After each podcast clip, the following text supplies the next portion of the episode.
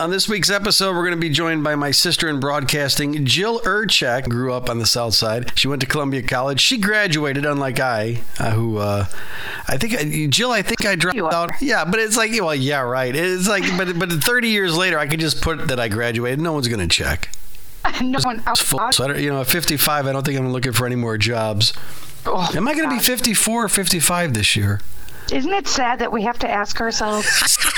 So yeah, I'll be 55 this year. Holy cow! Yes, I better. I got to figure out what I'm going to do when I grow up, Jill. you are the voice of traffic. Uh, you've hosted television, radio. You're all over the place, and now we hear you on AM 560 WIND, a great station out of Chicago. And uh, you also have the Jill Urchak Show, the podcast, where uh, it's kind of like this one. You just talk with people. It's interesting stuff, and anything can happen. right. Well, welcome to the show, Jill. Well, thank you. I appreciate you asking me. You know, one of the things I admire about you, because you and I came up at the same time in the 90s, mm-hmm. you know, getting involved in radio when it was still an open landscape. There was still kind of a feeling that something new and exciting could could pop up. and you know, I got into it and there there were two routes I think that people could take. You could either go to a small station and start from the ground up or you can go downtown in Chicago or a major city and intern. And I took the uh, former. I went to a little cowfield station and did a few of those just to kind of uh, get my career started. And now, Sure. did, did you start? You started in downtown, right? Yeah, I actually did the interning one. Yeah. Where did you intern at originally? Oh my gosh, my very first internship was. Um, it was when it was Metro Networks before Right. it was Shadow. When the traffic, yeah, because then they had combined. Oh my gosh, it was it was a wild time. But that and along with the Wabbit. Do you remember the Wabbit? The 103.9? Wabbit, yes, a great rock station. What a great rock station that was. The Dundee area. I tell people that they're like, "Do you have a speech impediment?" And I'm like, "No." No, it was the like Wabbit. One, though? the Yeah, the Wabbit. Wabbit. That was a great station. And I, you know. I was part of the Cat. So the Wabbit and the Cat, two animal named Yep. uh, radio stations, are legendary in Illinois Mm-hmm. because they were like these free-form wild rock and roll radio stations before everything was, you know. Uh, tested and everything was tried and you know they kind of let people do their own thing and we had a wild time at the cat It was. Yeah, oh, I'm sure because I remember before it went Spanish. Because every station I go to usually goes Spanish. I had a free ride where I could play whatever I want, and I remember putting in my cards. I Yes. were. I'm like, oh, I've, I've, I've arrived. I've People arrived. Know what I'm doing. Well, because when you and I were growing up listening to Chicago radio, our dream was, you know, I'm going to get on and I'm going to play all the bands that I like. And well, obviously that's not the way it works, but it did No, for it did for a all. little while, for a little while. Yeah. So yeah, That's you. what people think. Yeah.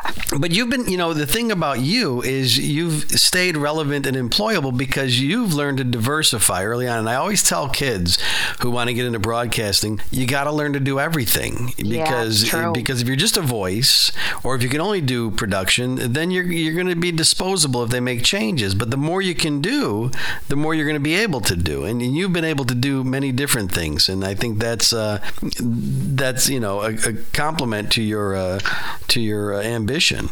Well, I appreciate that because when you're somebody, I'll never forget. I went to Columbia College and they were telling me, and I didn't know. I mean, you're naive. You don't know. Well, maybe people did. I didn't. That I had to run the board. I'm like, what do you mean I have to run the board? I know I'm just going to go on there and I'm going to talk, right? I'm going to talk about Led Zeppelin. I'm going to talk about how I thought I was Madonna in high school, which now I'd rather kill myself. I'm going to talk. Yeah, no, Jill, you have to press the buttons. I'm like, really? I was freaking out. There's And labor involved. yeah, no, but I was just like technical, really? Right. I wasn't even thinking that. Yeah, And then all of a sudden, you're you're a board op somewhere. It's like, well, okay, Yeah. here I am. you know, and it's funny because when I first got into radio, I was at an oldies station in the middle of a cornfield. That went, it changed format, and they they offered me a sales position. I was like, well, that's not really what I got into radio for. And I start, I went and ran the board because you want to stay, you want to keep call letters on your resume. Yes, you do. Yes, and so do. I was like, I went to uh, Major Networks, which was downtown uh, off Orleans, beautiful, you know, River North area. And I got to run the board for Susan Loggins, her law show. You know, she would do, and and Alan Colmes before he became uh, he Oh, did wow. before he was part of uh, Sean Hannity's show. We would run that show, and Wow. and then you do the sports minute where you walk in and there's a timer in front of you and a light goes off and you read a minute worth of sports and it goes all over the nation. And and then I did light hits. I ran the board for this light hit station and it's you you start to get a technical prowess which even You though do. you're not doing what you want to do, it helps you later. Well, oh my God, you have to because Yeah. when you realize that I used to think they had producers and they had on-air people. Some places maybe you have the money to do that. It's far, you know, and few in between. And then you have. Remember, there used to there used to actually be music directors. Yes. I I mean, eh, now it's just like, oh, by the way, here's your on-air gig. Yeah. You're writing and producing. You're running the board, and by the way, you're a program director. Yeah, right, I'm right. gonna pay you thirty grand, so enjoy your life. You're like, Have what fun. the hell just happened? right right yeah but but you know and, I, and and that's why i got all these things and I, I made it all the way up to management and then i did i did a year and a half of that and i said to myself okay i don't want to be a general manager this is Oh well, you tried it though. That's good. I tried it. I made a lot of enemies, and uh, I crashed and burned. But it, you know, sometimes you have to crash and burn to get these rude awakenings where you say, "I don't want to do this anymore. I belong behind the mic," and that's that's where I'm staying now until Yeah. Oh, I hear that. till I retire to somewhere where there's no winter. So. Uh, oh, not a fan, huh? no, not not at all. So let's talk about. Um, I want to talk about your resume a bit and just get Okay. some uh, insight into this. So you come out of Columbia College, you do the Mm-hmm. internship thing, and when did you first get to crack a mic open and say, "Hey, this is Jill Urchak"? That would have been on actually the Wabbit. That's I started out doing traffic there. Then I wound up doing weekends. Okay, so that was the first time I I cracked open the mic. I was so excited, and the way it was set up back in those days, you were in. You were kind of like in partitions. It was an open room. You didn't have booths or anything. So you're literally sitting right next to people. So I'm sitting next to somebody on WBBM. She's as serious as can be. And I'm like, "Ah!" Yeah, you know, right. being goofy. I'm on a rock station. Uh, it was a good time though, but that is the first time I got to do it, and I was hooked. I loved it. I loved it. I loved it. I just wanted to stay and do more and just be a part of it. It Yeah, was so it- exciting. It was so exciting. And listening to your, even when you do traffic reports, there's a lot of personality in there, and there's a lot because that is a hectic job. It's you know, and thank you by the way. Um, you have to really. People laugh at it, and I get made fun of all the time. Oh, you just why don't you? You know, people have actually said to me, "You'll appreciate this." I'm like, why don't you go like on the loop or something? And when when it was a loop, and just you know, see if you can get on in the afternoons. Oh, okay. I'll just tell Eddie Webb, who used to be on with him. You know what? I'm going to take over now. And I know you do traffic, I'll, yeah, right. but um, it is really there's a rhythm to it and growing up on the southwest side by midway I, that's all i knew so i was nervous at first i was looking at maps and i'm not a- you know i was like i don't know what, what's up or down and i learned it and here you are or here i am rather so thank you Yeah, no, I, I love listening to you, and uh, and you've done some talk radio. yeah yeah i do like to talk Yeah, that's okay. This could be this could be our demo tape, maybe. This could be. You know what, Mike? You know you've arrived. You know you've arrived when. And I love music. I went into Radio 4 music much like you did when all of a sudden I'm like putting on talk to find out what's going on in the world. Yeah. And enjoying it. I was like, oh, how. Yeah. I mean, I know what my birth certificate says and it shows. Turn down the radio when I'm parked. I'm okay with that. And you grew up in the Midway Airport area, just like I did. Yes. And uh, and I I grew up uh, right on Archer in Austin, and that area. Um, there's a certain now. You tell me if this is true, Jill, because we come from the South Side. I don't care if I'm in West Virginia, New York City, uh, Kentucky, anywhere. Uh-huh. And you meet a stranger, you're you know you're waiting in line for a bagel. Hey, nice night, nice day, whatever. And you you kind of cock your head, say, are, "Are you from South Side of Chicago?" Is that am I correct? Can you we Oh, totally. there's there's like an there's like an inner glow that people have from the south side of Chicago that I can and my wife thinks it's like this. She's like, "What do you have some sort of supernatural ability?" I said, "No. I've been in Texas at a gas station."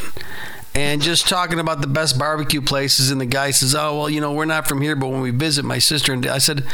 You from uh, Chicago? Yeah, yeah, South Side. Yeah, yeah, yeah. So, and boom, it happens all the time. Yeah, it does. And in fact, my teacher at Columbia thought I was from Brooklyn. I thought that was weird. But yeah, there's a certain, kind you know what it is, Mike? I think being a White Sox fan, I have to defend my South Side roots, and I'm sick of it. Yes. The only roots I have to defend are the ones on the top of my head, okay? because seriously, Right. it's like, oh, oh, they, you know, they give you a pity look like, oh, hey, don't pity me. I had a lot of fun. Yeah. I grew up in a nice little Polish neighborhood. Everybody knew everybody. Yes. Little Catholic, well, you know, Catholic girl from the Southwest side. Very different from other parts of the city, and I'm not knocking them, just different. No, and So I think we wear yeah. it with pride. Mhm. and and all the parents knew everybody and they knew what you were up to and if you got too far out of line they were going to get you. And and we, we were a community and and I, re- I remember that. And I'm going to talk about your father too um, Okay. who was a staple on the, on the in, in my school. What a guy. Um, I went to St. Rita High School which I believe you went to Maria I did. our sister school, yeah. Mm-hmm. Yep. And that was the big deal. You know, we would get on the bus early so we can catch all the uh, Buses. all the Catholic girls on 63rd in California. That was me. Because if you missed that, if you missed the first bus, you guys got out a little earlier. So, oh, we missed all the Maria girls. But um, Oh, that's so funny. but your father, he was a teacher and a coach at saint Rita, where I went. Mm-hmm. Yep. And and I'm just going to say this, and he, to me, and this is, you know, I grew up, I, I graduated in '85, so this is many years later. When I think of the men in my life who exemplified what it means to be a real man, your father's one of them, Woody Urchak. Oh, He that's sweet. I never had him as a teacher, which aggravated the hell out of me because uh, every time I would get my, you know, your schedule for the new year, I'm like, ah, I didn't get Urchak, man. And he, but, but just talking to him in the halls and just, you know, I was in detention a lot. So when he was there, he would always have these little sage comments. He's very terse, you know, he's not a Yes, chatty guy. Yes. Yeah. But when he says stuff, he means it. And I, there were just things like, you know, he would just tell us, you know, operate at a higher level. Like, be the best you could be. And so, what was he like growing up? You know, Mike, I got to be honest. I love hearing these stories because I know him as my father, and I hear them from kids that had him Yeah. with stuff like you're telling me. A guy I taught radio for a while, and one of the one of the students said to me, "Your father uh, told me like." To speak correctly if I ever want to Yes. get anywhere in life. Okay. So, stuff like that. So, what it, was he as a father? I'll tell you, he was strict. There's two sides to my dad. You said terse. That's perfect. If I got hurt as a kid, walk it off. Count to 10. Come on, Joe.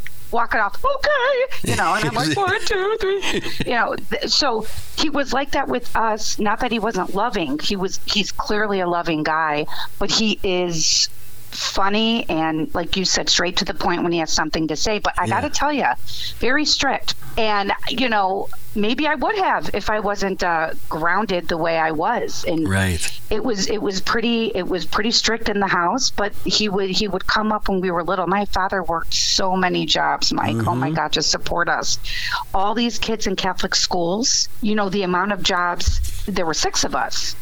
So he'd come up at night and tickle us. And i remember that happening um, you know before bedtime thinking this is just always working always working out always um, if uh, the one Oh, working got- out. Come on. The guy he had Oh, a body like Bruce man- Lee, still man. He's like My- Bruce Lee. He is. He's, Yeah. He's 82 years old. My father goes to Lifetime. God bless him. He, yes, he jogs still. He works out. He lifts weights. Um, I went to a few Sox games with him. You know those ramps when you're going up and down. Now I have a bum knee because I was hit by a car when I was 21. I had four operations on there, so it's a little tricky. But I'm not 82. He would just be cruising down these ramps, and I'm chasing after him. I'm Yeah. like, this is embarrassing. Yeah. He is really, um, he's a, oh man, I wouldn't mess with my dad. And as a daughter, I have the utmost respect for him. Yeah. He's funny, though. He's a funny guy. We like to see He was him. always fun, and, Yeah. and you always knew that he was coming from a good place. He he taught Mm-hmm. us, you know, at pep rallies and at, at proms and stuff. He would be a gentleman, behave yourself, and more so than all that, believe in yourself. He wouldn't let anybody cut themselves short or sell themselves Aw. short. And he was always he pushed people and he never played favorites. I mean, we had a lot of nerds, we had a lot of jocks, we had a lot of favorites, we had a lot of guys who were uh, shunned, and he was he was cool to everybody, you know. So yeah, send him my best. He won't remember me, but I mean, because he taught fifteen thousand kids, but He's still working out. He's still crazy, and we still laugh at the Three Stooges. So Yeah. I love him to death. Yeah, his muscles have muscles. He's one of those cats. The broadcasting bug bit you. You've been in Chicago, so your whole career's been in Chicago, other than suburban stuff. Well, no, I did move to Bloomington, Illinois for one year. Oh, and that was okay. horrific. Really? Horrific.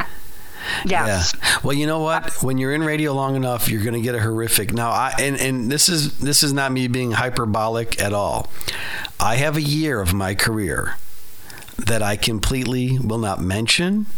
It's not on my resume. I don't. I don't even. I, I can't even think about it right now because it's so bad that so so we've all had those horrific things. So you're in Yeah. Bloomington. You get the job in Bloomington. What was it? Was that? Uh, what was that for? It was a morning show. I was actually co-hosting with my ex-husband on the yes that I met on the Wabbit, uh, an ex-radio guy uh, who had passed away. God rest his soul. And I was the co-host. He was the host. It was just my first time moving out. And I, I got to be honest with you, Mike. You can't take me. You, you can take me out of Chicago, but you really can't take it out of me. Right. And I'm not knocking Bloomington Normal, but when you come from the Southwest Side, it was so small to me Yeah. and I, I just didn't really fit in there and i could talk to anybody i was very lonely i cried all the time i drove home every weekend and then by the grace of god i got fired almost a year later to when i was hired and i'm like thank you jesus Yeah. i drove home and never looked back Yeah. So It- Chicago's but your home. it was yeah. bad yeah, Yeah. it was bad Yeah. Well, you know, uh, and and so you're podcasting now, and I think podcasting for broadcasters because there's 17 zillion podcasts out there, and some of them are just amazing conversations, and other ones are just you know god awful. But I think what it does for the seasoned broadcaster, and maybe you'll back me up on this, is because I host a radio show now on a legendary Kankakee River Valley station, and I have a ball every day. It's a, it's an oldies format, but it's traditional morning radio style. You know, quarter mm-hmm. hours. For those who are not in radio, you you plan your quarter hour every 15 minutes has to be planned out, and you know where you're going, and there's not a lot of room to breathe other than hit the, hit it hit it running, and you know, and get those people on their way to work a smile on their face and play a song they like and keep them informed with the news and sports and stuff. Sure. So, so that's the. But going back to talk radio, I missed it, and so I said, "Well, I want to do long form." And so now with this. My podcast, I just have long form conversations with people who I find interesting. And I think that's really the essence of great podcasting is just listening to people have a good conversation. you know, you're the second person, a friend of mine, who told me that she listened to a couple and she's kind of harsh. And so I was kind of surprised she gave me a compliment. She's a lovely lady, but I was expecting something because she'll tell you, like, you know, oh, you have a zit over there. Yeah, right. that kind of person. Hey, you got a Uh, booger she- hanging. Yeah. yeah, you got to start hanging out. Oh, gee, I didn't feel that when I was breathing. But she is really a nice person. So she listened. She's like, oh, wow. She, I've been doing this for 26 years. But I took it as a compliment coming from her. And she said, what I hear is talk. I feel like I've listened to somebody's conversation. Yes. And I said, oh, gosh, what, did it sound boring? She said, no, that's what a podcast should be. Exactly what you just said. It should be two people talking yeah. Yeah. which normally I would have thought was boring, but if you're being real about it, then yeah. why not? Well, and you have a diverse uh, array of topics that you cover, and I think that's interesting. I had done an outdoor show for many years on the radio, uh, in addition to my regular gigs, uh, you know, fishing and hiking and hunting and camping Yeah. and stuff. When I got the offer to do the podcast again, we were kind of putting it together, and I said, "Well, I just make it about anything, because so so it'll all uh, my whole life will trickle in there, and it's been fun. I've had musicians on, I'm having you on because you have a nice diverse array of uh, topics that you're interested in, and one of them is the paranormal. Now, when did, the, did did something happen to you that sparked this interest, or No, well, I've always been interested in like mystery and like if I see a forest preserve, you know what, Mike? I want to go in it and see what's in there. yeah? I know there's something else in there besides deer and ticks. Okay. Right, right. Well, we grew up with type- Resur- Resurrection Mary, you know. Resurrection Mary. Oh man, I used to drive around looking for her. My friend and I, what losers. Remember how people would drive around Archer Avenue and that was cool and you try to find dates? Oh, God. I got It was a good arrested in. Summit for doing that. My friends and I, there was probably some old style tall boys involved, and my friend's sister Carla had an old wedding dress in the attic from some aunt that died or something, and they put a wig on me and this Oh. white makeup, and I was walking right across from Resurrection Cemetery on Halloween night, and I was hitchhiking. And everybody's smiling and laughing and beeping, and then the police say, "Get in the car, Oh, Mary." no. Now my father's like your father, South Side. All he had to say, you know, like today, kids get sat, sat down and they're explained, you know, the, the what they did wrong, and there's an elaborate, you know, uh, conversation. My dad, and I'm sure your dad was the same. Don't do that. That's all you had to hear one time, and then you knew never do that again. Never do it again. Well, here I am, an 18 year old kid, out with my friends, and uh, I was actually I was younger than that. I think I was yeah, I must have been a junior in high school. What is that, 16, 17? And I get in the police car and they're like, "Okay, Mary, night's over. Where do you live?" And I I told them where I lived, and they bring me to my dad's house. And I'm taking the wig off, and the, and the, and the cop says, "Oh no." You you know Southside cops, leave the wig on. Leave it on. And so we get now you, you gotta picture this.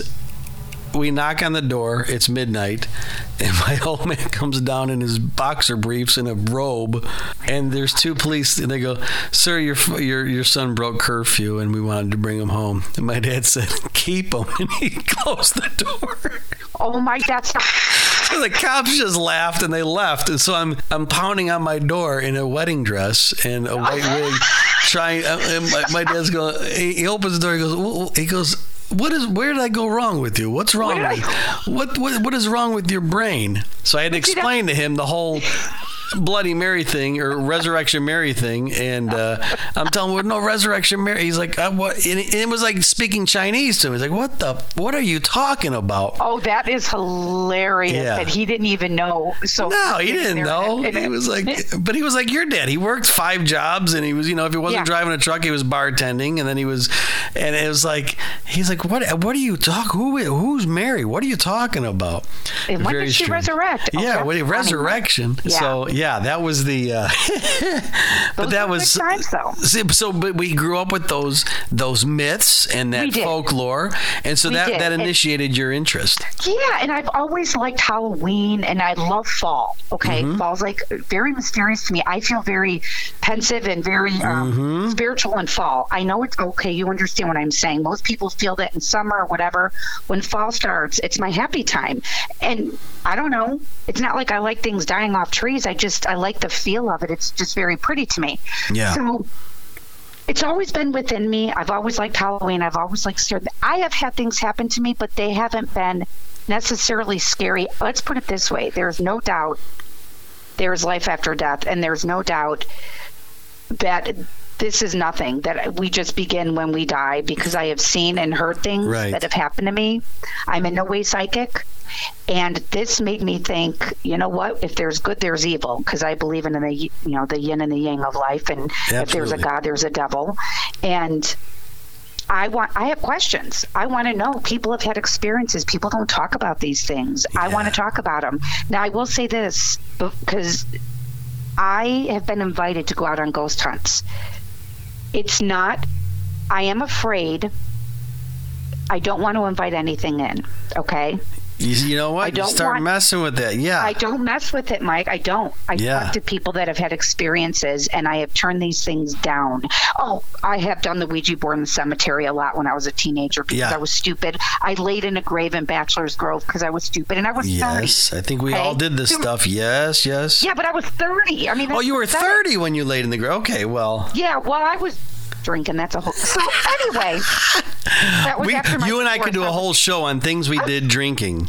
I Which, was, I was sowing my oats after my divorce. Yeah. But no, I mean, that was disrespectful and rude. I don't think I realized the enormity of how disrespectful that was, to be honest with you. Right. Because you're just not thinking about it. Yeah. So then finally, a couple of years ago, I just said, you know what? I really want to dive into this side but then some people were a little weird and i was a little freaked out by even some of the people i had interviewed and i would be like okay Yes, so i kept it at a I kept it at a safe distance where I will not go and.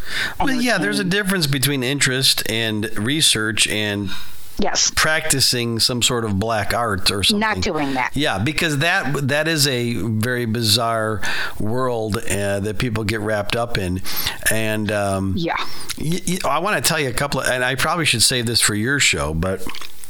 Um, That's okay. Tell me. I was dating a girl that lived in Orland Park, right behind the mall, Okay. in uh, the late 80s. Okay. And I drove her home one day, and driving home, because between Orland, which is a little bit south, maybe 10 miles south of where we grew up, to uh, where I lived, which was at this time a small, a small apartment by uh, Kennedy High School, but Okay. for those who lived in the area. And driving home, there was a the snowfall, and so I drove through the forest preserves. You know, that's what you did. You know, the the, the great Cook County Forest Preserves, and I took the back roads, and I somehow ended up in some strange subdivision. And I, you know, I wasn't in any hurry to get home, so I was just cruising around, and there's deer, and I'm looking at all these cool things and raccoons, and I couldn't make this story up. At one point, I saw what I thought was a sheet of metal in the street. Mm-hmm. And it looked crinkled, so I thought I would get out and move it because I didn't want to slide on it, you know, because Yeah. it was snowing. I got out, and the girl was just still in the car, you know, and I walked towards it, and it rose, and it had lights on it, and then it took off. And I, Yeah. How big was it? it was probably, you know, the size of like our drones are today, but there were no drones back then. No. You know, it was probably three feet by two feet, and it took off. And I was like, I said, "What was that?" And and and, and it stuck, stayed with me for many years. That I, you know, even now I'm still remembering it like it was yesterday. But it was just one of those things that you say you, you kind of say, well, it wasn't so supernatural that you're you know you're shell shocked, you know, but it is. It was something bizarre. It was some sort of radio controlled thing that spooked me. But it didn't Well, look. It wasn't a toy, and it wasn't. It was some sort of device that was uh, being manipulated. So that Now, was how the. far? Huh? I'm sorry, Mike. How far did it take off? Did it go up? Oh, it just soared. did It, it it went up like a like a saucer would. It went straight up, like it hovered, and then it shot off into the distance, and that spooked the hell out of me. Well, that would spook the hell out of me. Yeah, and then you know, but I was I was always extremely skeptical.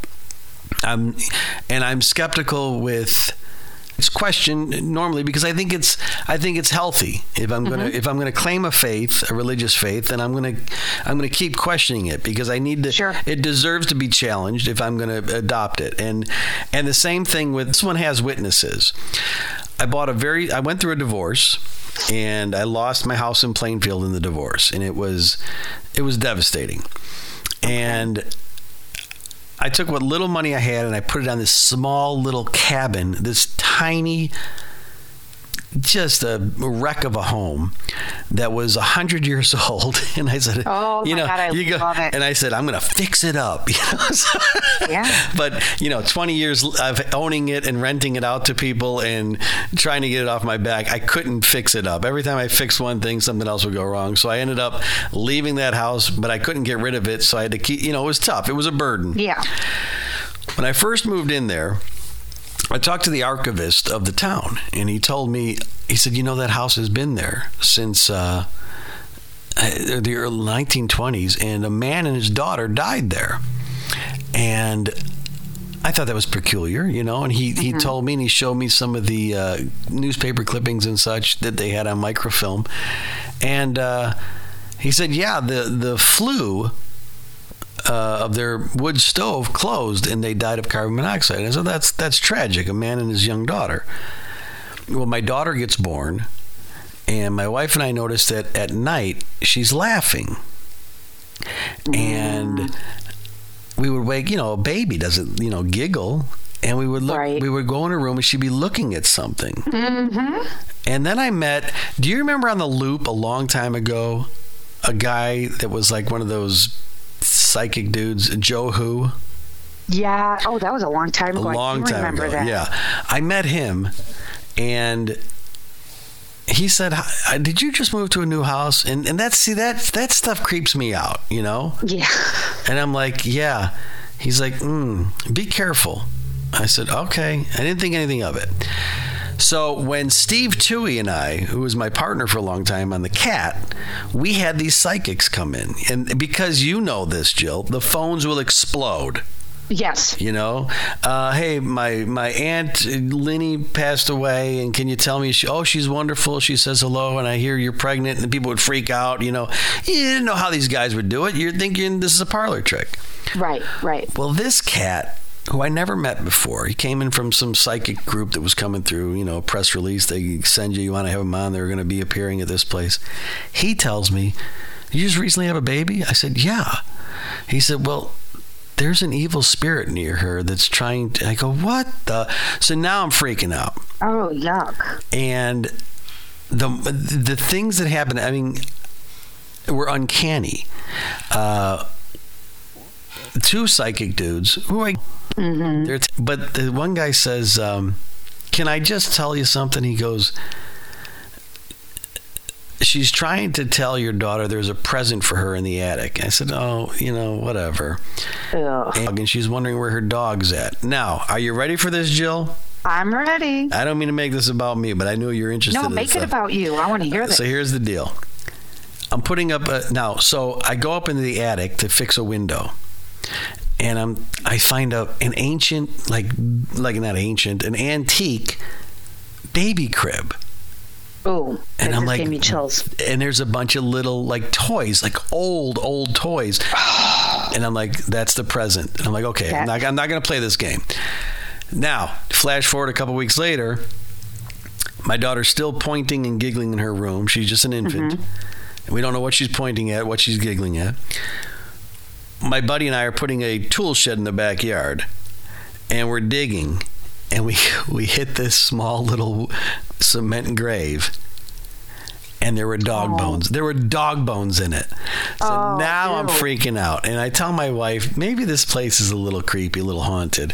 And then things start getting crazier and crazier. Now, Steve, who was my partner on the air with me, he'll attest, he'll, he'll you know, again, people hear these stories and they're like, oh, you're full of crap. And, and Right, you know, oh, right, they do. Yeah. now, I, but I have witnesses. Steve was there, and he was he was uh, waiting to get an apartment, so he lived with me. And one night he says, "Mike, what are you listening to?" He goes, "Turn the radio off." And I said, "I was going to say the same thing to you." Now this is down the hall. Mm-hmm. We go up in the attic. Is there a radio on? We would hear these staticky voices all the time. People who would come over to visit would say, "What is that staticky voice that I hear?" And and it was crazy. Staticky. Ooh. Yeah. So Steve's girlfriend buys my daughter this little toy that says. Um, now things are getting worse and worse, right? I have friends over for dinner, and bo- books are flying off the shelf, and they leave. They l- get up and leave. Oh, yeah, like poltergeist activity. Yeah. Now things are getting more and more active. Okay. And then my wife and I, we Steve's girlfriend at the time buys this toy that you press a button and it says peekaboo, I see you. Oh, shut up, because I know it. You tell me, listen, you want to talk? I'm getting chills just remembering this. the toys could be creepy. So it's a little clown doll, and you have Oh to you, you have to push the button for it to say peekaboo, I see you. So I hear it going off over and over. Now, you know, my wife is working nights at the time. I get up at, you know, an ungodly hour to go do radio. And I hear peekaboo, I see you. Peekaboo, I see you. And I'm thinking the baby must be laying on the the Right. toy. I put the light on and the thing is sitting on a bookshelf. So at first I'm like, well, there might, I take it and I uh, take the batteries out. I look and whatever, put it back in there. All right, turn it off. I go back to bed. Peekaboo, I see you. So now I'm getting mad. I threw it out into the garbage. My wife calls me and I said, You know, the weirdest thing happened with that damn doll. I had to throw it out because it was malfunctioning. It kept saying, and as I'm talking to my wife, I hear it and it's in the other room on a seat. It was back in the house. It was back Oh, in the I- house, I- and oh so God. I freaked out. And now I'm thinking, I can, now how do I balance this out? I have to play both sides of reality. I don't believe in this stuff, but I can't have my family deal with this at the house. So we had a guy come over. this is so bizarre. No, this is so everything I research and want. And he Go ahead. made he made her my wife write this stuff out and burn these. She left witchcraft, but it was Right. It was very spiritual, and it was you know there's something waiting for you. Your family's waiting. I Right. left the house because I was like, this is strange. I, I can't delve into this bizarro world. My wife did it. She went away, and uh, so Wow. yeah, I'm long. Go- but I thought you'd enjoy that story. Well, see, I watch all the shows, all the paranormal shows. It's very common. First of all, 100 years old, a lot of history. Mm-hmm. A lot of times, hauntings are from the properties that you're on. There's a lot of Native American hauntings that people have built upon not knowing. And the bones, okay? Kids, I don't understand why, because I do believe. I, they say if you die, sometimes you're confused and, and you don't want to go to the light or this, that. I pray to God, He takes me. I don't want to be wandering around here. No, I don't No. want to be wandering around. And I a lot want of people- I got. I Yeah, want I- answers. yeah, I, I'm just like, don't let me be confused. Take me if you die suddenly sometimes, you know, that you wander around. But a lot of objects, there used to be a show called Antique uh, Haunted Haunted Collector. That was it, Haunted Collector. And um, people go, I love antique stores. I love thrift shopping. I love jewelry. So I buy all sorts of things that look like they're from the 1800s. Like jewelry wise, I just think it's kind of sexy. But that's different. yeah, it's cool. Yeah. So it is cool. So they, there's a lot of energy. This sounds hooky attached to this stuff apparently because people bring objects home or that child was attached to whatever and the dog if you so much as poke it and when you do renovation renovations in a house it kicks up the activity Yeah. they don't like things being touched. So it seems like it was a perfect storm for you because you said you were always trying to fix it. The little girl wanted a friend, and babies can't lie. Like you said, my son used to point to the wall when he was under a year, always in the same spot. My Dee Dee. I'm like, who the heck is Dee Dee? Wow. And he would be looking and pointing. And one time I was going through old videos and I see an orb go by that I never noticed before. And one time he was on the changing table and he's pointing behind me, Dee Dee. Now I'm home alone, of course. My husband's at standing there. I'm gonna. He is, but if it's there, know. I'll know. I don't know what a Dee is. Right. I'll tell you, you're right. You know, this happens so much more than we think, and I think people are afraid to talk about it. Yeah, because you think people are going to think you're nuts. But there's People been there were other nuts. things. We had a cat that that was inside of an armoire, and and and uh, and it had a clasp, so it couldn't have got. And I'm thinking, well, did one of the kids, you know, did a kid put the cat in there? It was it was mewing at night. I open the thing up. The cat jumps out like she's scared witless. Uh, and later that night, my wife and I are sitting there, and the cat's mewing again. I oh, open and she was back in there. I'm like, how is she getting in there? Is she bouncing the door? And you keep like trying to justify like normal stuff. Like, okay, how is she closing the door on herself? Well, well, yeah, logical. and I opened it up, let the cat out, closed it, locked it, and the lock flew off. And my wife and I, we just sat in the bed, and I said, we gotta get, we gotta get out of this home. That's scary. That that is scary. I mean, that's downright scary. You know, the sad part is I sold the home to someone. I hope they're not dealing with any of it. But, uh, but again, I said, but they exercised it or whatever they did. So what happened with the Dee orb? Do we do? Well, I, I, you know what? He, like I said, he was about under one. And one more time in that apartment, we were. I was putting him to bed, and he's like looking, pointing behind me. Maybe he was about three. He says, "Where's it going?" Mm. I said, "What are you talking about?" He's pointing over my shoulder, gets out of bed, and runs into the other room. And of course, my husband's not home, and I'm like, "Why does this stuff happen to me?" yeah. Well, you. I don't.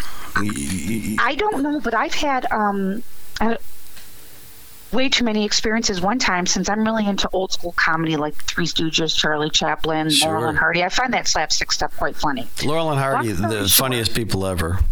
Well, we, Totally. Well, Yeah. I had a Charlie Chaplin clock, like those Elvis clocks where the legs move. Yeah, right. You know what I'm talking about? The Yeah, exactly, yeah. thing. I had a Charlie Chaplin one. This is when I was dating this jerk that I worked with. It was my own fault because you know we worked together. But I digress. So it was a it was a bad breakup, and I just was trying to move on, but I had to see his ugly face every day. Right, right. I was like, I'm always praying, always praying. I'm like, God, give me a sign, give me a sign that I'm, you know, this he's going to be gone and this is going to be good, and let Charlie's legs move. I should tell you, Charlie was broken when I bought him from Swap-O-Rama Flea Market. He never worked. His legs never swung. He was broken. Swap-O-Rama, right. okay. Yeah. Yeah, on Cicero. On Cis- 63rd and Cicero, exactly. Yes. So I I hung it up anyway because I, I like Charlie Chaplin. Right. So it never worked. It had no batteries. Anyway, I'm praying to these legs. Um, I'm like, like I, but I was praying to God. I'm like, let them swing, let them swing. Never happened, never happened. About a couple months later, I'm sleeping on my couch because I had the window unit in there. Something woke me up in the middle of the night, and I'm like, I don't have to go to the bed. I, I didn't know why I was up, you know. Yeah, I look on something. the wall, and the legs are swinging, and I'm like, oh, there's no battery. So hold on, and I. I, like you, I took a sheet of paper, held it up to see if the paper was moving from the air conditioner Yes. to swing the legs. Why? Because I'm a logical human being. Well, the paper was barely moving because the unit was low and i'm like okay that wasn't it so i'm trying to figure out what's doing it i'm freaking out so i stop the legs i'm like okay god thank you you know Yeah, right. talking to these legs Sorry I prayed for that because I'm So, scared. yeah. Yeah. now I'm now I'm scared. Those legs swung for like two weeks. I finally dismantled the clock and threw it out. And then I had a mu- wait, wait, Mike. I had a music box, a Charlie Chaplin music box I got from an antique store. Went to the show with my friend Kim, fellow Southsider. She was, and it was about haunted dolls. I don't remember the name of it. She's like, wouldn't it be funny if you came home? Of course, she didn't live alone. I did at the time. Right. Wouldn't it be funny if you came home and um, like there was a doll sitting on your couch. I'm like, not really. And if it is, I'm going to come over and kill you. So I come in. Of course, there's no doll on my couch. And I'm in my bedroom and I'm reading a magazine. I remember this. About an hour had gone by. And all of a sudden, from the other room where the music box was, I hear plink, plink, plink, plink. I'm like, what is that noise? The frick! Oh, I heard something before. Like, uh, I'm like, what is that noise? The freaking music box wound up and was playing. Come on. So I picked it up. You're being haunted by. Charlie Chaplin, I think. I, I, I kicked it out of my house. I called Danny, was doing overnight stand. My husband, for those that don't know, I said, "You will find a dismantled Charlie Chaplin music box outside." I'm freaking out. The damn thing went off. Yeah. Um, Bizarre is that? spent the night at my mom's one time. All of us did when we turned 40. It was like the girls, the sisters, we were giggling about things. And I told my sister, I said, Oh, my eyes are bad. I just saw two moms walk by. She said, So did I. It's like my mom, my mom, and then her spirit was right behind her. Hmm. And we both saw it walking. It wasn't scary, but I thought it was because I didn't have my contacts in. And my mom has seen her own spirit in the reflection of herself at the mall, at Orland Mall. She goes, I was walking. And I thought, who the hell's walking so close beside me or behind me? She goes, I looked and it was like a cookie cutter version of myself. Isn't that wild? That is strange. Yeah, so stuff like this made me want to uh, talk to people. Yeah, pursue Um, it. Yeah, research so- it. But because I think here's another another uh, notion that I have about when these things happen to us. I think if I look at the times when eerie, inexplicable things have happened, it's been when I've been vulnerable Yep. not depressed necessarily, but in a really challenging place in my life. Yep. And there was a couple of times when friends, well, here, I'll give you my, she was a dear friend of my mother's. Uh, her husband remains to this day one of my best friends. She had fallen ill. And when she was getting worse, you don't know if it's right to always visit, you know, when people are in their the last Right. stretch of their life. When so suffering, I right. would call occasionally. I wouldn't visit as much. And it was Christmas Eve. And I said to my wife, I said I I said I had a dream last night. And what happened was the woman was sitting on the couch because we had two couches in this living room in, in this house in Kankakee we lived in. And they faced each other, Mm-hmm. and I slept on the couch that night, and I woke up and it was kind of hazy. You know, it, it- like I I felt I was in a dream state, and she was sitting on the uh, couch, and I said. Uh, I said, you, you know, I need to come see you. I, I, I know you're you're sick, and and it, she's like, there, you don't have to come see me. She's, I know you love me, and I know you know you'll always be my friend. And then I went back to sleep and I woke up and I told my wife, I said, I really got to call Bob because uh, his wife visited me last night in a dream and, and I, I think I need to go see her. And I had called and he said, Mike, let me call you back. Joe just passed. And that was a peculiar thing. And I thought it was an anomaly. And a few years later, there was a gentleman that I knew through friends, and we became friends. But I always thought he was a little, um, you know, you have people you enjoy being with them because they have unique characters, but you know that there's an element of danger that I don't need to be around. Well, right, right, but they're fun for a while. They're yes. fun for a while, and I got to know them, and we had a lot of good adventures together. We went ra- whitewater rafting, and we would hunt and fish together, and we would camp together. But there was there was I, I knew from getting to know him that his his lifestyle was a little bit. Uh, it it had one wheel coming off the track at any time, and he had battled addiction, and um, at, at one point I, I cut him loose as a friend. I said, "Hey, listen." Oh, he had called me from Canada. He had gotten in a, a an accident with a truck that someone else owned, and could I wire him money? And so I did so. And then I kind of just said, "Well, he's a little too reckless for me. I, you know, I'm gonna mm-hmm. I'm gonna pass on on this friendship." And I hadn't seen him in years Okay. and I gotta watch because I am broadcasting this. I don't want to, you know, get people involved. Yeah. But my wife and I, we had a tumultuous first couple of years because I was going through a divorce. She became pregnant. It was just a lot for me to wrap my head around, and so I, I wasn't the- the best husband. I was still, you know, trying to figure out what I was trying to do with my life. And her and I had had an argument and uh, she still finds this story. She's like, I can't believe that happened to you twice. Um, I had gone to bed angry because we were fighting about some stupid thing that people fight about when you're married. right, dumb stuff. Yeah. And at one point, I woke up and in my bedroom was this guy. And he said, Hey, thanks for doing me that solid in Canada. And I said, Oh, yeah. I said, What, what are you, why are you in my bedroom? And he said, uh, well, I don't listen. I know you and Denise are fighting. I just wanted to stop by and uh, tell you that you guys have a great marriage, and you were a good friend. And I know I let you down. And he goes, but uh, but but keep your marriage on the right track and love one another. And I said, okay, dude. I said, I got to get another hour's worth of sleep. I, you know, this is crazy. And it was so real, Jill, that I woke up in the morning and I said to my wife, I said, What did you let him in here for? In the middle of the night. And she said, I didn't. She's like, What are you? You must have been dreaming. I said, I wasn't dreaming. He was sitting on the dresser. He was leaning up against the dresser talking to me about our you must have told me we had a fight. She's like, just go to work. So she was still mad at me. I get to work, and my producer at the time, Josh, says, uh, You got a phone call from Donna. And I knew immediately. oh no. And I called her and she said, I just want you to know that this guy, I'm not going to say his name, he passed away last night. And I was like, Really? She's like, Yeah, they just found him. And I was like, Oh. And so those are the things, Oh, but they happened at very vulnerable, weak times of my life.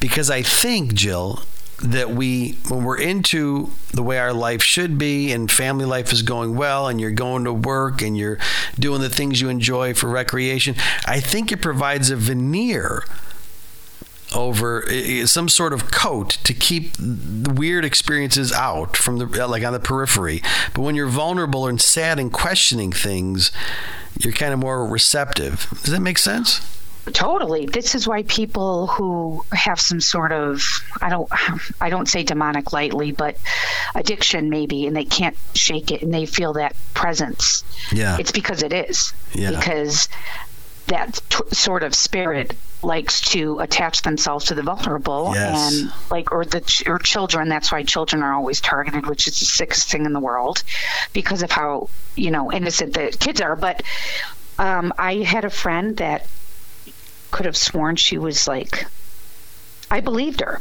because she said she was going through a rough time too that she would see things and she's like there's something wrong with me. I said there's mm-hmm. nothing wrong with you. There's nothing wrong with you. You're just yeah. You know that's why when you sleep mike your subconscious everything shuts down. And i because i was freaking out. So i'm positive i can speak from experience. I was laying in bed once. This was when i was in college. And i went to bed early that night. It was still kind of light in the room. I remember that. And I don't know, all of a sudden, I felt something. The best way I could describe it is click or unclick out of my body through the center area by the breast Yeah. area. And I remember thinking, and I was more alive in my brain than I am right now speaking to you. Holy, you know what? I'm having an out of body experience. And I remember thinking, I'm going now. Like I am drifting off. And I freaked out because I've never had this happen to me. I should say I interned for Alan Stagg on WCKG, and he had the the sanctuary at midnight, and he was always talking about this stuff. So maybe that was in my brain, but I knew I was going up. I knew I was going out, and I remember stopping it mentally, and I said, "Uh, uh I don't know what's happening here," and I laid there. And I do remember trying to scream, and I was frozen. And that same thing that clicked out of me Yeah. clicked in and I was back in my body. So these vulnerable things when you're sleeping, you can't stop these things from Yeah. happening because your brain is asleep. And that that story you told me, a, a fellow radio guy, I won't say his name, his brother died. He would listen to me and think I was cute because I would be like, I believe in this and I believe in that, and I do when his brother passed away, he said he was at home. He didn't even know his brother had passed. He said, and through the doorway, he saw his brother stand there and wave, and the phone rang and said, "Your brother passed away." Yeah. So much, much like the timeline that you just told me, you thought it was real, and why is this dude coming to my house in the middle of the night? Yes, Yeah, because it wasn't uncanny. I mean, could he have knocked on the door and asked my wife to? Yeah, of course he could have. So it was as real as this conversation we're having now was. and he looked real and solid, right? Yeah, it was him. It was him. yeah, it was him, and it was him. So Yeah. You know, uh, one more thing really quickly on this, because I, yeah, I am going to have you on my show because I have tons more stories, but I do watch a lot of those shows, and sometimes when I'm sleeping and I'm stressed, I'm always stressed. Um, we all are, right? You just got to find a way to. I've been trying to just take it down and um, I watch these things, and sometimes I have a dream like there's, you know, I'm getting possessed in my dreams, and Right. I'm always screaming in my dream, "I believe in Jesus, get away from me!" Okay, Right. well, this one particular night, I I could still see this thing, and I was like, you know. First, I said, "You don't scare me in my dream," and then I'm like, "What the hell did I say that for?" Right. So then I start telling it, you know, "Get away from me." And again, I watch these shows. I believe in Jesus. You can't hurt me because of that. The only thing that got me up was a voice in my left ear that said, "You are protected," and I woke up. Hmm. And the creepy thing is, Mike, my mom, totally unrelated, she goes, I had the weirdest thing happen to me the other night. I was laying in bed and I heard a voice say, You are protected. Same thing. And that's when you get you. You're like, Mom, I have to hang up now. I was I'll like, call you back. What is going on? So, Well, you know yeah, when you I- talk about good and evil and you talk about spirituality. Now, I here's the thing.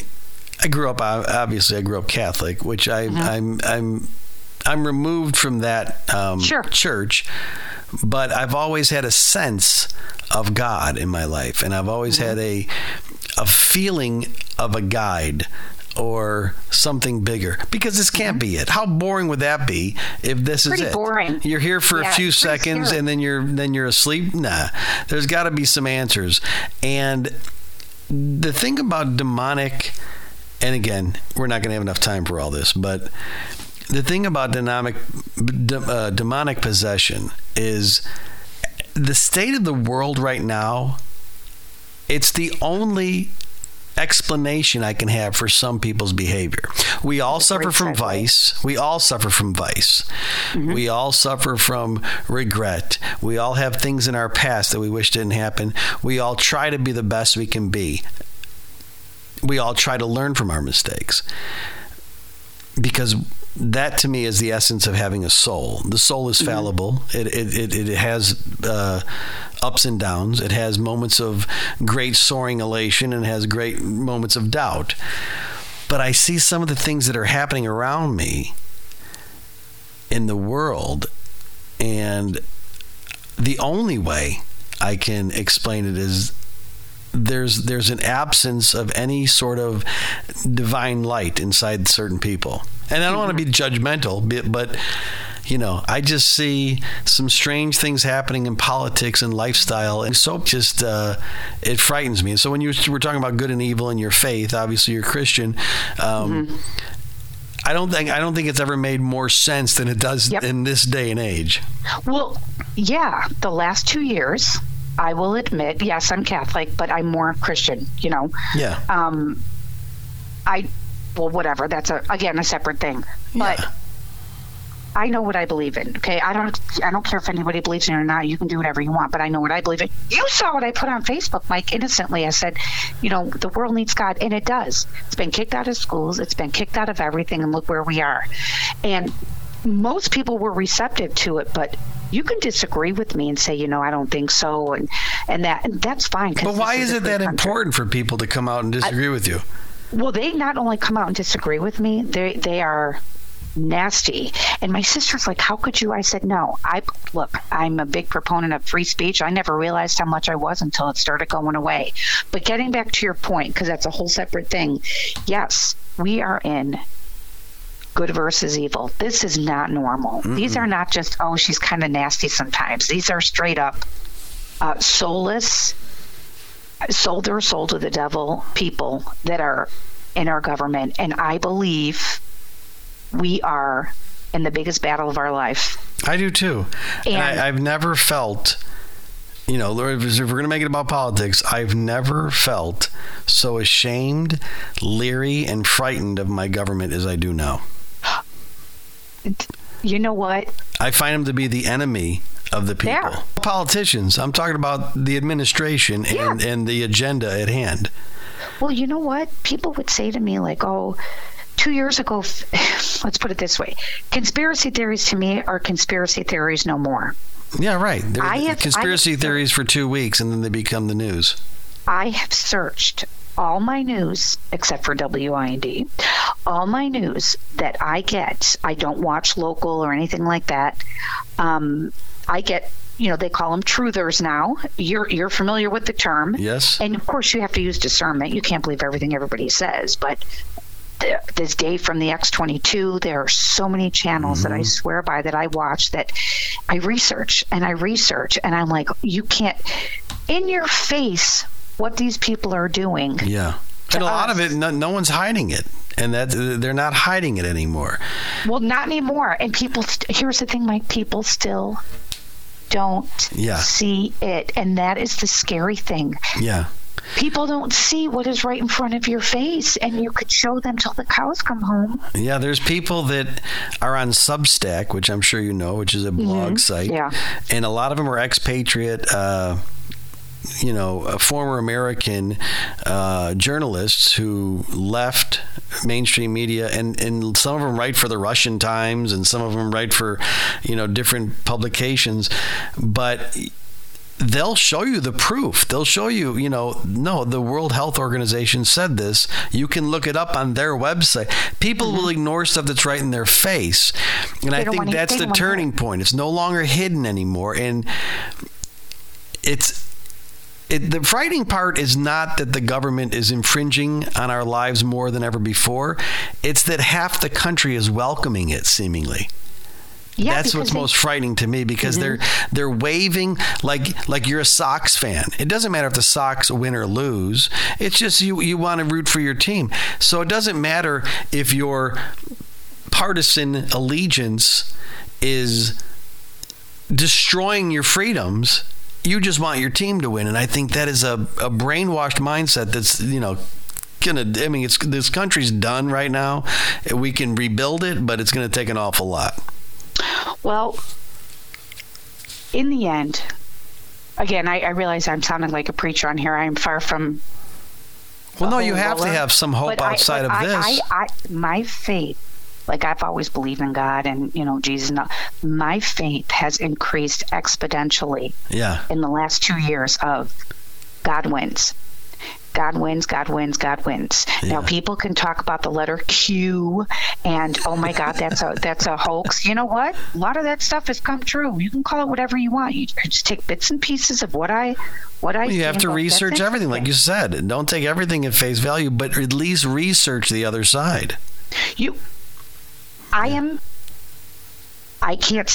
I don't like ketchup, Mike. You can't make me like ketchup. It's revolting, and I don't like mustard. Okay. Now people say I'm un-American. That's fine. Am I going to get into an all-out battle? And I have gotten into battles with people, and I will win. But with that being said, I have an I have an opinion. Okay. You have an opinion. People that I loathe and I try not to loathe anybody, have an opinion. If I don't like it, you know what I do? It's this crazy thing. I scroll. Yeah. I, I say, oh, God, what an idiot. And I scroll because yeah. they have a right to say it. So this battle that's going on, we're in the thick of it now, and I think it's going to be over soon. And I think there's going to be something so powerful, and yeah. I'm saying it right here on your show, that we are going to know this can only have been done by God, and things are going to be better than ever. And because Trump is still president, and I'll say it, you don't have to. It's your show. He is. It was stolen. That's of course, line. it was stolen. And, and listen, and, and, we have a country that talks about taking guns away from lawful citizens mm-hmm. while our borders are open.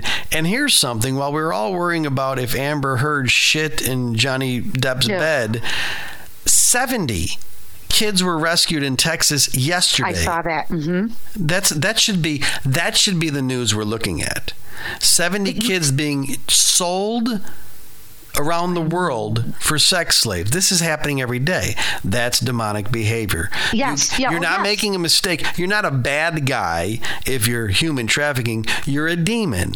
You know, you're a bad guy if you're a punk and you're robbing a liquor store. Mm-hmm. You're a demon if you're trafficking children. And mm-hmm. so there there is no there there is no we have a call for gun control, and I've been a Second Amendment guy forever. I've spoken at Daley Plaza. I've, I've been on, you know, Dennis Miller radio show. But all I'm talking about is common sense. If you think it's the guns that's the problem, then let's talk about the guns in Englewood and the south side of Chicago and the east side every weekend. I've never seen a politician from either party visit the homes of families in Englewood whose children have been mowed down by a, a rival gangbanger, recidivist, violent offender who's been early paroled by a liberal judge. Ever because because you know why mike that would make you a racist i mean the whole thing is cyclical okay you can't say you're either if if you're not with them okay most of the satanic people you're a racist you're a homophobe you're islamophobe it's true sean hannity would repeat that all the time and he's right you know so people don't say anything I do, but people don't say anything because right. everybody's afraid. But don't you know? Can't you feel the tide turning?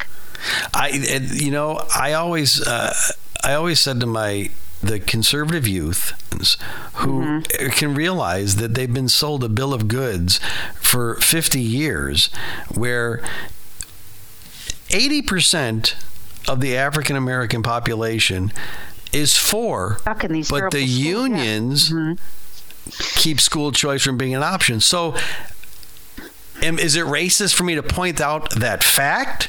Or is it racist for the teachers union to squelch choice for a family to send their child who's productive and capable of good grades to a school that's more appropriate to their learning? what's but real what's really racist you know but, and that's that's yeah, what that's, that's what I I get into arguments with people all the time about this stuff but that is what like even even with my son who's 7 and he has a a good school district. If I could, I would love to send him to a private school, but I just can't. It's too expensive. Right. And I'm on him every day. What'd you learn? Now, mind you, he's only in first grade, and there's some things he's come home with that I have not been down with. I've called the principal. Why are you Why are you telling him about this? Why? And he's only in first grade, and it's a good school. I'm on everything. The moms or the and the dads. Let's not leave out the dads. Parents of the world too that don't want their kids raised by the government. It has gotten so. The fact that I have to question my first grader on some of these things and have uncomfortable conversations. Mind blowing. You Dare dare try to tell my child, first of all, I don't give a rat's patootie if you're gay. I really don't care. That's not my business. You live your life, but don't be rubbing a, a, well, but see, the, but the, but that's the thing. Indoctrination doesn't really care about its own uh, cause. You could look at Black Lives Matter. They couldn't care less about any black life. No. They can build mansions on it. They can cause disruption and use that as a pawn to mm-hmm. cause riots and destruction. It's the same thing. Listen, I'm a complete sexual libertine. I don't care if, if something is an attractive thing to you, then that's what you do as long as it's lawful and, and you know, and it's everybody has quirks in the bedroom. So being gay or even being transgender or whatever, that has nothing to do with what they're grooming kids to be. No. It all has a and it's all a a surface to an, to a, an agenda that runs much deeper than sexuality or gender or or race. It, it, it's it's it's a it's an entry point for indoctrination. Um, of course it is. And people think, isn't this great? No, no, no, no, no, no, no, no, no. Open your eyes. Yeah, don't talk to this my kid is... about being a heterosexual person, let alone being homosexual or being yeah, transgender when they're four. That's that's there's something pervert perverted about that, you know. And you're getting these reports of. Uh, teachers asking uh, kids in middle school or, or high school uh, about anal sex. What what adult wants to sit in a room and discuss oh. that with children? There's a there's a like you said there's a there's a there's a soullessness that goes with something like that. It's it's it's it's um people literally the, the things I see and a lot of this stuff is on video, Mike. I'm not just saying well some guy said so and so there is a lot of stuff on video that I see when you look, you can find, okay? And I'm just, people are basically good.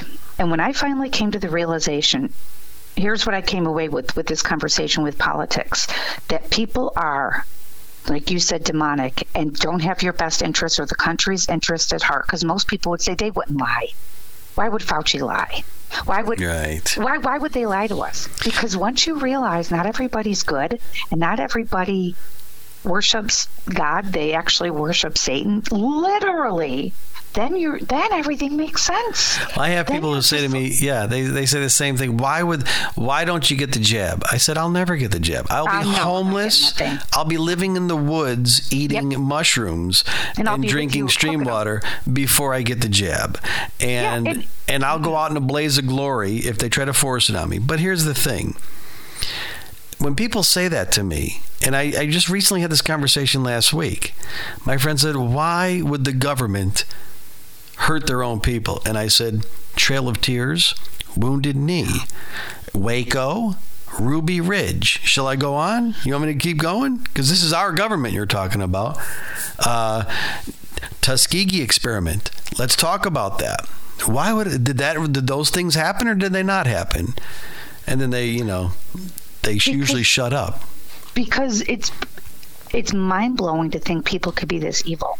But like I said, once you accept it and understand it, I don't right. understand it. But right. once I accepted it and I thought, this is really going on, these people are sick. It's demonic, these, yeah. And I have no mercy for these people. Like, I, I, I, would never want to see anybody in the death chamber, but there's a lot of treason going on. And let me tell you something, I, I don't, I'm nobody okay, in this lifetime over here of our a little sand grain, and these people are going down because you know what?